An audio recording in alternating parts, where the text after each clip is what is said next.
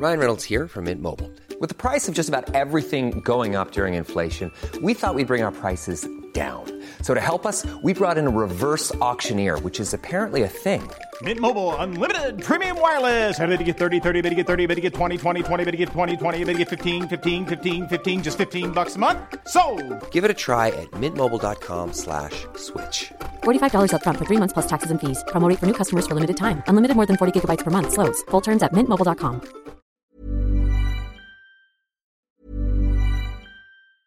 Many of us have those stubborn pounds that seem impossible to lose, no matter how good we eat or how hard we work out. My solution is PlushCare. PlushCare is a leading telehealth provider with doctors who are there for you day and night to partner with you in your weight loss journey. They can prescribe F D A-approved weight loss medications like Wegovy and Zepbound for those who qualify. Plus, they accept most insurance plans. To get started, visit plushcare.com slash weight loss. That's plushcare.com slash weight loss. Hiring for your small business? If you're not looking for professionals on LinkedIn, you're looking in the wrong place. That's like looking for your car keys in a fish tank. LinkedIn helps you hire professionals you can't find anywhere else, even those who aren't actively searching for a new job but might be open to the perfect role. In a given month, over seventy percent of LinkedIn users don't even visit other leading job sites. So start looking in the right place. With LinkedIn, you can hire professionals like a professional. Post your free job on linkedin.com slash people today.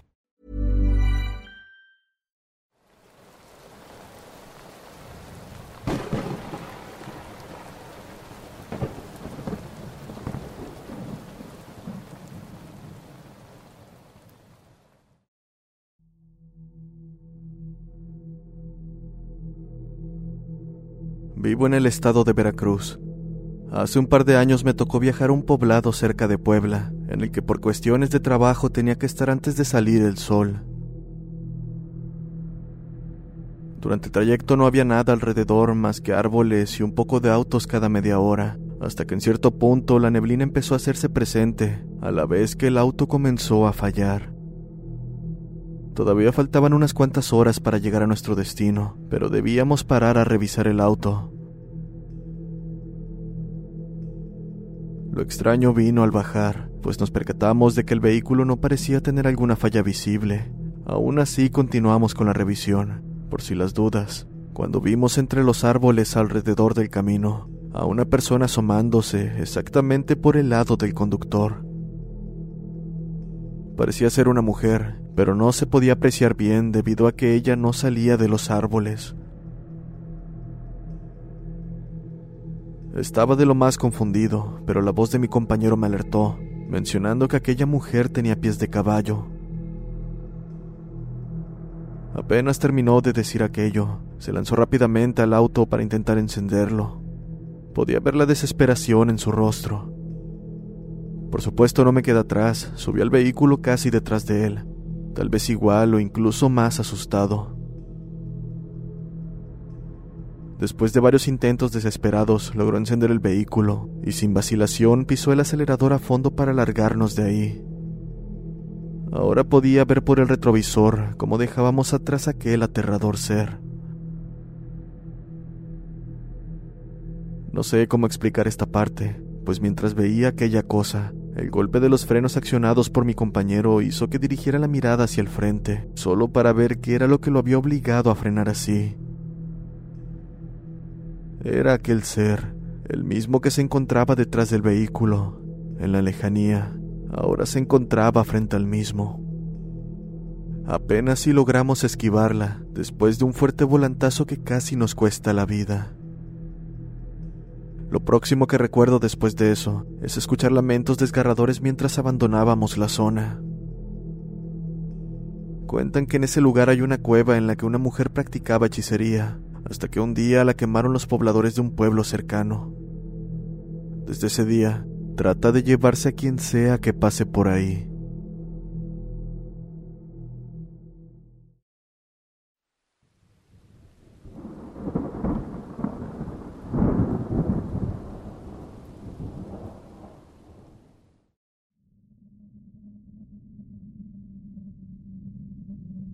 Hola, mi nombre es Ángelo. Soy muy fiel seguidor de ustedes, ya que es el único canal que me ha mantenido activo con su buen trabajo y dedicación en cada video. Espero que me escuchen y me puedan creer. Unas cuantas noches atrás estaba con mi esposa acostado escuchando alguno de sus casos. Recuerdo bien que estaba con un video llamado Consecuencias, cuando en un abrir y cerrar de ojos me quedé dormido. Esa noche soñé que un señor largo de buena vestimenta negra me practicaba un truco con cartas, mismo que me llevó a un lugar que parecía muy antiguo. Incluso podía verse a blanco y negro.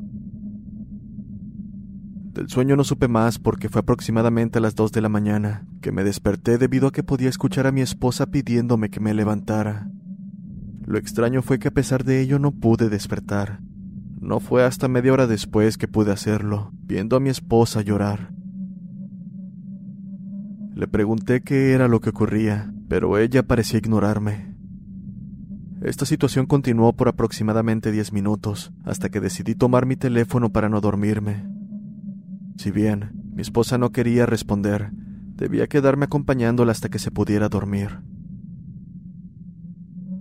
Fue entre las cuatro y cinco de la mañana que decidió contarme. Mencionó que se despertó de golpe con los nervios a tope, y frente a ella pudo ver lo que al principio pensó que era un bulto, mismo que poco tardó en darse cuenta, era la silueta de una persona acostada a su lado. Inmediatamente y con la voz entrecortada, comenzó a hablarme para que me despertara, pero yo simplemente le decía entredormido que tenía sueño y la ignoraba. La situación no parecía terminar, así que decidió cambiarse al lugar donde yo dormía, siendo ese el momento en que la cosa que estaba frente a ella se giró, permitiéndole apreciarla mejor. Aquella cosa no tenía rostro. De hecho, no tenía facciones. Parecía más bien una gran mancha oscura con forma humana. Fue ese el momento en que desperté y la vi llorar. Esa noche terminó ahí. Y al contarle a mi madre lo sucedido, ella me dijo que había pasado por algo similar. Me contó que mientras dormía, pudo ver una sombra sentarse encima de ella, sin dejarla moverse ni respirar bien, hasta que, así como llegó, se fue. No sé qué era aquello, pero si alguno tiene la respuesta, me gustaría saberla.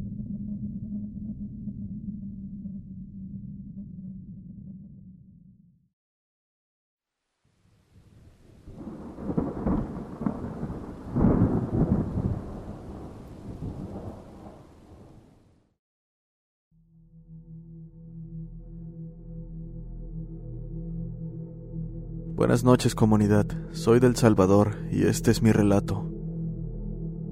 Trabajo como enfermero en turnos rotativos, en ocasiones de noche y en ocasiones de día. Cierto martes había salido de mi turno temprano, por lo cual me fui a descansar a mi casa.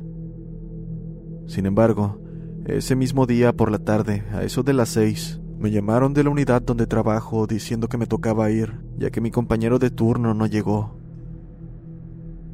Por supuesto acepté porque era turno extra, no sin antes mencionar que llegaría tarde, ya que de mi casa para el lugar de trabajo son un par de horas de camino.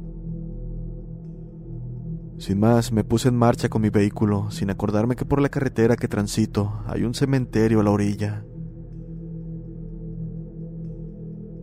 Faltaban unas cuadras para llegar al cementerio y eran las siete treinta de la noche.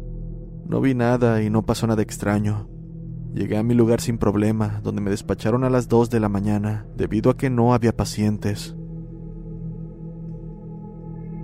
En el camino de regreso, eran alrededor de las tres de la mañana, cuando iba pasando por el cementerio.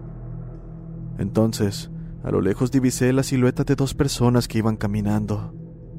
Poco tardé en darme cuenta que era una mujer con vestido de aproximadamente unos treinta años, y de la mano llevaba un niño de unos cinco años. Por su parte, en cuanto vieron el vehículo me pidieron aventón. Yo, aunque tenía temor, decidí parar, ya que me causó pena esa mujer con un niño en la calle en medio de la nada.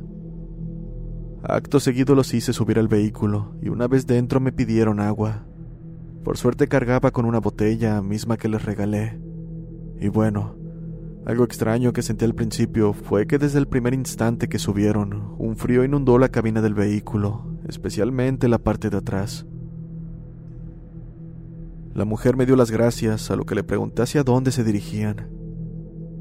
A Usulután, respondió. Era un departamento cercano y no pude evitar preguntarle qué hacían tan noche en la calle. Ella respondió que se había peleado con su esposo, que salieron en coche, pero este se había descompuesto cerca. No pude evitar sentir que algo no andaba bien al escuchar eso, pues debo decir que pasé por carretera minutos antes y no había visto ni un vehículo. A pesar de ello decidí no tomarle importancia. Tal vez esa mujer y su hijo pasaban por situación de calle, o quién sabe qué pudo haberles pasado y prefería no hablar de ello. Quise continuar la plática, pero la mujer me interrumpió diciendo que estaban cansados y que querían dormir. Así pasé el resto del camino, sin ni una palabra más, como si fuera solo.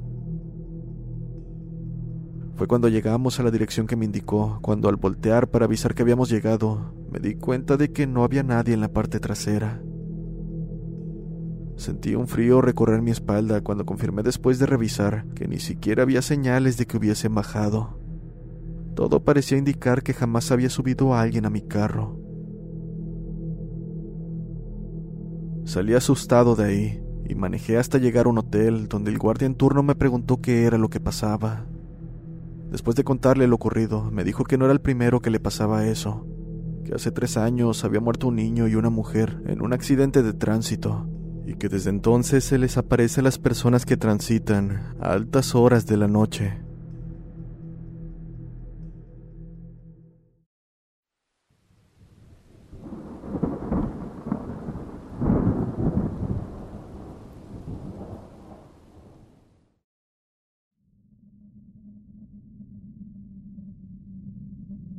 Quiero aclarar que he trabajado en la aviación por algunos años, y siempre hay un toque de misticismo o cosas paranormales que rodean a las operaciones aéreas. Algunos cuentan que es por las fuertes cargas emocionales de las personas que viajan en los aviones cuando se dirigen a un funeral, las personas que mueren a bordo, o simplemente los cuerpos que se transportan como carga para realizar su funeral en otra ciudad. Era el año dos mil dieciocho.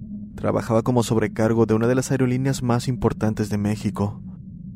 Esa noche me tocaba operar en un vuelo bastante rutinario de Tijuana a Guadalajara, a bordo de un Airbus trescientos veinte. Tres horas de vuelo, ciento cincuenta y siete pasajeros.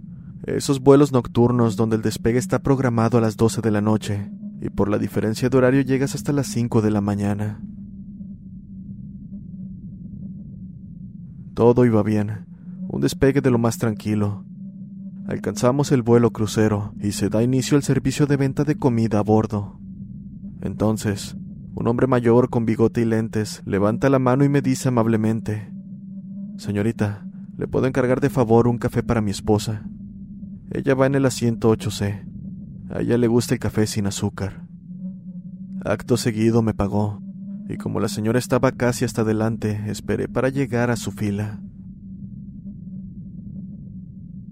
Cuando se llegó el tiempo de entregar el café, la señora se sorprendió y preguntó: «¿Quién le dijo que me gusta el café sin azúcar?». «Su esposo», respondí. «Va en la fila catorce y me dijo: «Café sin azúcar para la señora del ocho C», y me dejó pagado. «Señorita, eso es imposible, pues mi marido va en el avión, pero en el compartimento de carga. Falleció ayer». Al decir aquello, la mujer comenzó a llorar inconsolablemente. En ese momento, junto con mis compañeros, revisamos el asiento donde iba el caballero con la esperanza de encontrarlo y verlos riendo por haber hecho una buena broma. Sin embargo, no fue así. Solo encontramos un asiento vacío. Como es costumbre, se realizó el conteo de pasajeros y no había nadie en los baños. La historia de la mujer se confirmó después, cuando el capitán nos dijo que era completamente cierto, que llevábamos un cuerpo como carga a bordo.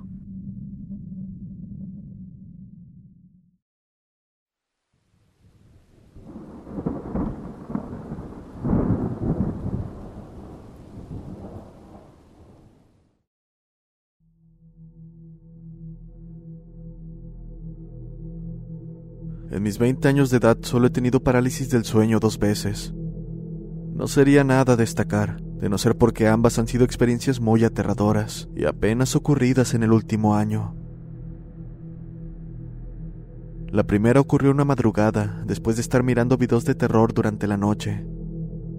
Mientras soñaba, estaba teniendo pesadillas que no recuerdo, mismas que no terminaron después de abrir los ojos, pues lo primero que vi fue a mi madre de pie al lado de mi cama, y tras ella una figura femenina completamente oscura, que solo permanecía inmóvil, igual que yo. Intenté gritar, pero me fue imposible. Escuchaba a mi madre y a mi abuela a través de murmullos, sin poder escuchar claramente. En un momento dado, la figura tras mi madre desapareció, y lejos de gritar, mi primera reacción fue exhalar y preguntar qué era lo que ocurría. Mi madre me contó que un fuerte alarido la despertó, pero lo que me perturba es saber si ese grito de verdad fue mío y no fui consciente de hacerlo por la parálisis, o si algo más perturbó el sueño de mi madre y abuela. La segunda parálisis fue reciente. De nuevo, mirando videos de terror por la noche, y me disponía a dormir con música en mis audífonos. Todo transcurría como cualquier noche, de no ser porque alrededor de las cuatro de la mañana, toda calma desapareció. No sé si fue una parálisis o un sueño lo que ocurrió. Sentí como un gran cuerpo se sentaba en mi cama, me encontraba acostado, por lo que sentí como el filo de mi colchón se hundía repentinamente. En ese momento abrí mis ojos, y fue ahí que desapareció la sensación. Acto seguido intenté tomar mi celular que estaba junto a mi cabeza, pero mis brazos no se movían. De hecho, lo primero que trato de hacer cuando despierto por pesadillas es tomar mi celular e iluminar la habitación que comparto con mi madre y hermano, quienes duermen en la misma cama en la otra esquina de la habitación. Lo que me hace pensar que tal vez era un sueño es que vagamente recuerdo tomar mi celular y deslizar las opciones rápidas. Estaban todas, menos la linterna. Bueno, por alguna razón di un vistazo a la cama de mi madre y fue ahí cuando el pánico me carcomió. Había una sombra sentada en cuclillas en esa cama, justo en la esquina donde estaba mi hermano. Quise gritar, pero no podía. Sin embargo, mi determinación por gritar era tal que lo seguí intentando hasta que la figura sombría, que pertenecía a un infante, se levantó de la cama, caminó hasta bajar de ella y corrió para finalmente salir de la habitación. Fue hasta ese momento que pude gritar por mi madre despertándola y levantándome buscando mi celular para encender la linterna. Me gustaría saber con certeza qué eran esas sombras que vi, sobre todo si son buenas o malas, pues ya en un par de ocasiones mi familia fue víctima de magia no precisamente buena, y no quisiera que ocurriera una vez más.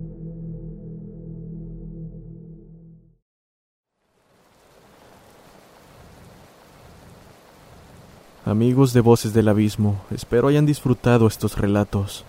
Recuerden que si tienen una historia que quieran que cuente, me la pueden hacer llegar al correo oficial del canal.